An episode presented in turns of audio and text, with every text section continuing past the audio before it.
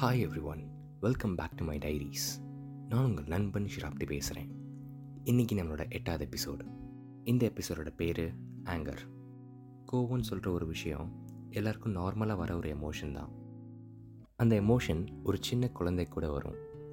ஒரு சின்ன குழந்தைக்கு கோவம் வரப்போ அந்த குழந்தை அந்த கோவத்தை எப்படி காமிக்கணும்னு தெரியாமல் அழுக ஆரம்பிச்சிடும் அதுவே அந்த குழந்தை கொஞ்சம் வளர்ந்ததுக்கப்புறம் அந்த கோவம் ஒரு எமோஷனாக மாறி நம்ம மேலே எரிஞ்சு விழுகும் இல்லை நம்மளை அடிக்க ஆரம்பிக்கும். ஸோ ஒரு சின்ன குழந்தைக்கு கோவம் வந்தால் இந்த மாதிரிலாம் பண்ணும். அதுவே ஒரு அடல்ட் ஹியூமனுக்கு கோவம் வந்துச்சுன்னா நம்ம பேசுகிற பேச்சும் நம்ம பண்ணுற செயலும் நம்ம கண்ட்ரோல்லே இருக்காது.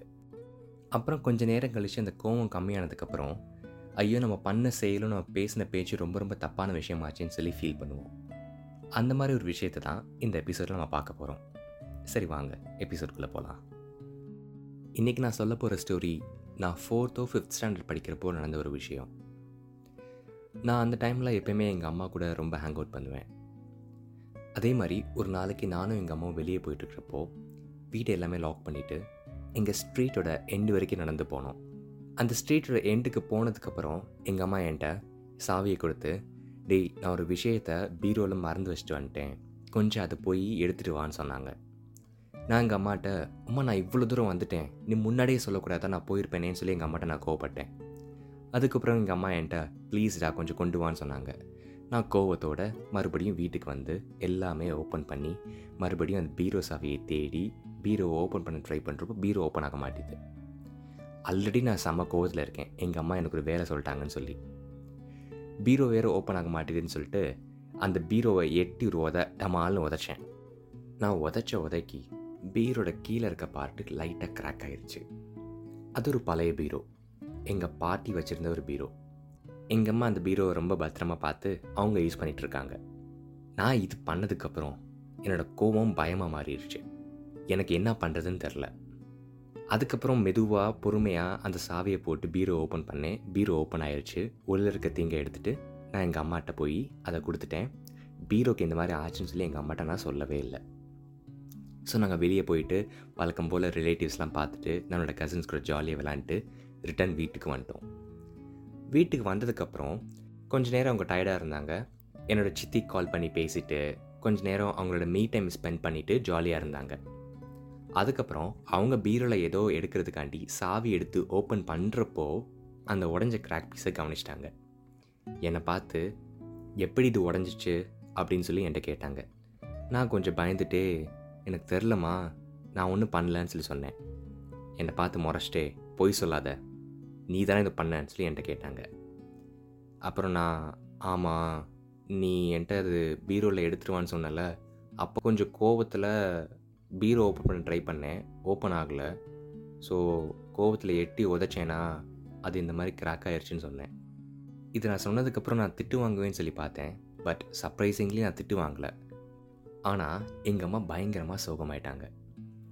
எனக்கு ஒரு மாதிரி ஆயிடுச்சு அம்மா சாரிம்மா நான் ஏதோ ஒரு கோவத்தில் பண்ணிட்டேன் சாரின்னு சொல்லி சொன்னேன். எங்கள் அம்மா அதுக்கு சரி பரவாயில்ல. ஆனால் நீ ரொம்ப ஜாஸ்தியாக கோப்படுற அந்த கோவத்தை கொஞ்சம் கம்மி பண்ணிக்கணும் என்கிட்ட சொல்லிட்டு நம்ம ரொம்ப தூரம் போனனால மட்டும்தான் நான் உன்கிட்ட இந்த சாவியை கொடுத்து நான் உன்கிட்ட கொண்டு வர சொன்னேன். நீ கோவப்படாமல் நான் சொன்னதை நீ பண்ணியிருந்தா இந்நேரத்துக்கு இந்த பீரோவும் உடைஞ்சிருக்காது. நான் சோகமாக இருக்க மாட்டேன். அதனால நீ என்கிட்ட அப்பாலஜைஸ் பண்ணவும் அவசியம் இருந்திருக்காது அப்படின்னு சொல்லி என்கிட்ட சொன்னாங்க. அவங்க சொன்னதும் ஹண்ட்ரட் பர்சன்ட் உண்மை. நான் எங்கள் வீட்டில் இருக்க ஒரு ஐட்டமை டேமேஜ் பண்ணனால இது ஃபைன் இன்ஸ்டர் இதே மாதிரி நான் மற்றவங்க வீட்டில் இருக்க ஐட்டமை டேமேஜ் பண்ணியிருந்தா அது ரொம்ப ரொம்ப தப்பாக இருக்கும் டெஃபினட்டாக அந்த பர்சன் என் மேலே பயங்கரமாக கோவப்பட்டிருப்பாங்க. ஸோ அந்த டைம்லேருந்தே என்னோடய கோவத்தை முடிஞ்ச வரைக்கும் நான் கண்ட்ரோல் பண்ண ஆரம்பிச்சிட்டேன். அதுக்குன்னு நான் உங்கள்கிட்ட கோவமே பட வேணான்னு சொல்ல வரல. தேவையான இடத்துல மட்டும் தேவைப்படுற நேரத்தில் மட்டும் நீங்கள் கோவப்பட்டால் போதும். ஃபார் எக்ஸாம்பிள் இப்போ நமக்கு யாராச்சும் தெரிஞ்ச பிடிச்ச பர்சன் மேலே நம்ம கோவப்படலாம். ஏன்னா நம்ம யாருன்னு சொல்லி அந்த பர்சனுக்கு ரொம்ப நல்லாவே தெரியும். நம்ம அப்பாலஜைஸ் பண்ண உடனே அந்த பர்சனும் சரி ஓகே விடு பரவாயில்லன்னு சொல்லி சொல்லிடுவாங்க இதுவே நம்ம ஒரு புதுசாக மீட் பண்ணுற பர்சன் மேலே கோவப்பட்டோன்னா அது ஒரு கெட்ட விஷயமாக தான் முடியும். ஏன்னா அந்த பர்சன் யாரை வேணா இருக்கலாம். நம்ம ஃபஸ்ட் டைமே அவங்கக்கிட்ட கோவப்படுறனால அந்த பர்சன் நம்மளை பற்றி திங்க் பண்ணுவாங்க. என்னன்னு? யார் இந்த பர்சன் எவ்வளோ ரூடாக பேசுகிறான் இவன் அவாய்ட் பண்ணுறதே பெட்டர் அப்படின்னு சொல்லி திங்க் பண்ணுவாங்க. அது மட்டும் இல்லாமல் நம்மளை பற்றி யாராச்சும் நம்ம கோவப்பட்ட பர்சன் கிட்ட நம்மளை பற்றி கேட்டாங்கன்னா நம்ம கொடுத்த ஃபஸ்ட் இம்ப்ரெஷன் தான் அவங்களுக்கு ஞாபகம் வரும். ஸோ அவங்க என்னன்னு சொல்லுவாங்க? யார்? அந்த ஆளா? நான் மீட் பண்ண ஃபஸ்ட் நாளில் என்னை திட்டான் ரொம்ப ரொம்ப ரூடான பர்சன் அப்படின்னு சொல்லி தான் சொல்லுவாங்க.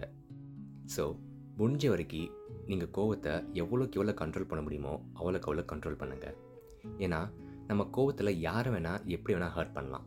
நம்ம கோவமாக இருக்கிறப்போ நம்ம என்ன சொல்கிறோம்னு சொல்லி நமக்கே தெரியாது. நமக்கு பிடிச்ச பர்சன்ட்டையே கண்ட கண்ட விஷயத்தெலாம் சொல்லி நம்ம அவங்கள பயங்கரமாக ஹர்ட் பண்ணிடுவோம். அவங்க நம்மகிட்ட காமிச்சிருக்க மாட்டாங்க. அவங்க ஹர்ட் ஆயிருக்காங்கன்னு சொல்லி. ஆனால் அவங்க உள் மனசில் அவங்க ரொம்ப ரொம்ப பாதிக்கப்பட்டிருப்பாங்க. ஸோ தயவு செஞ்சு கோவத்தை கொஞ்சம் கண்ட்ரோல் பண்ணிக்கோங்க. இது உங்கள் ஹார்ட்டுக்கும் ரொம்ப நல்லது. இந்த ஹை பிபிலாம் கொஞ்சம் கம்மியாகும்.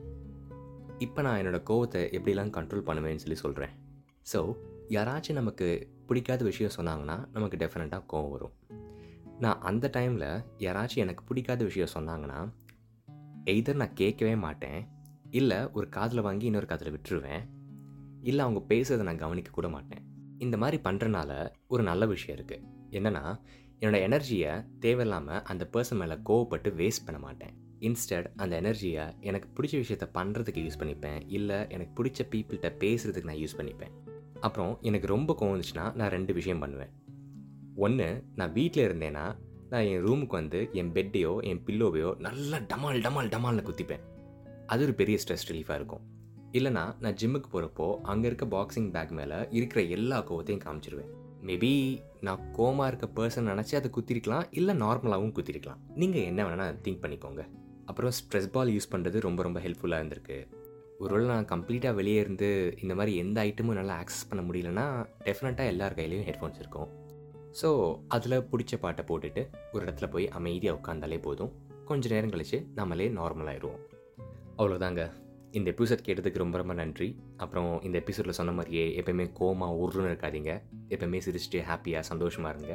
Help others thank you so much உங்களை இன்னொரு எபிசோடில் சந்திக்கிறேன்.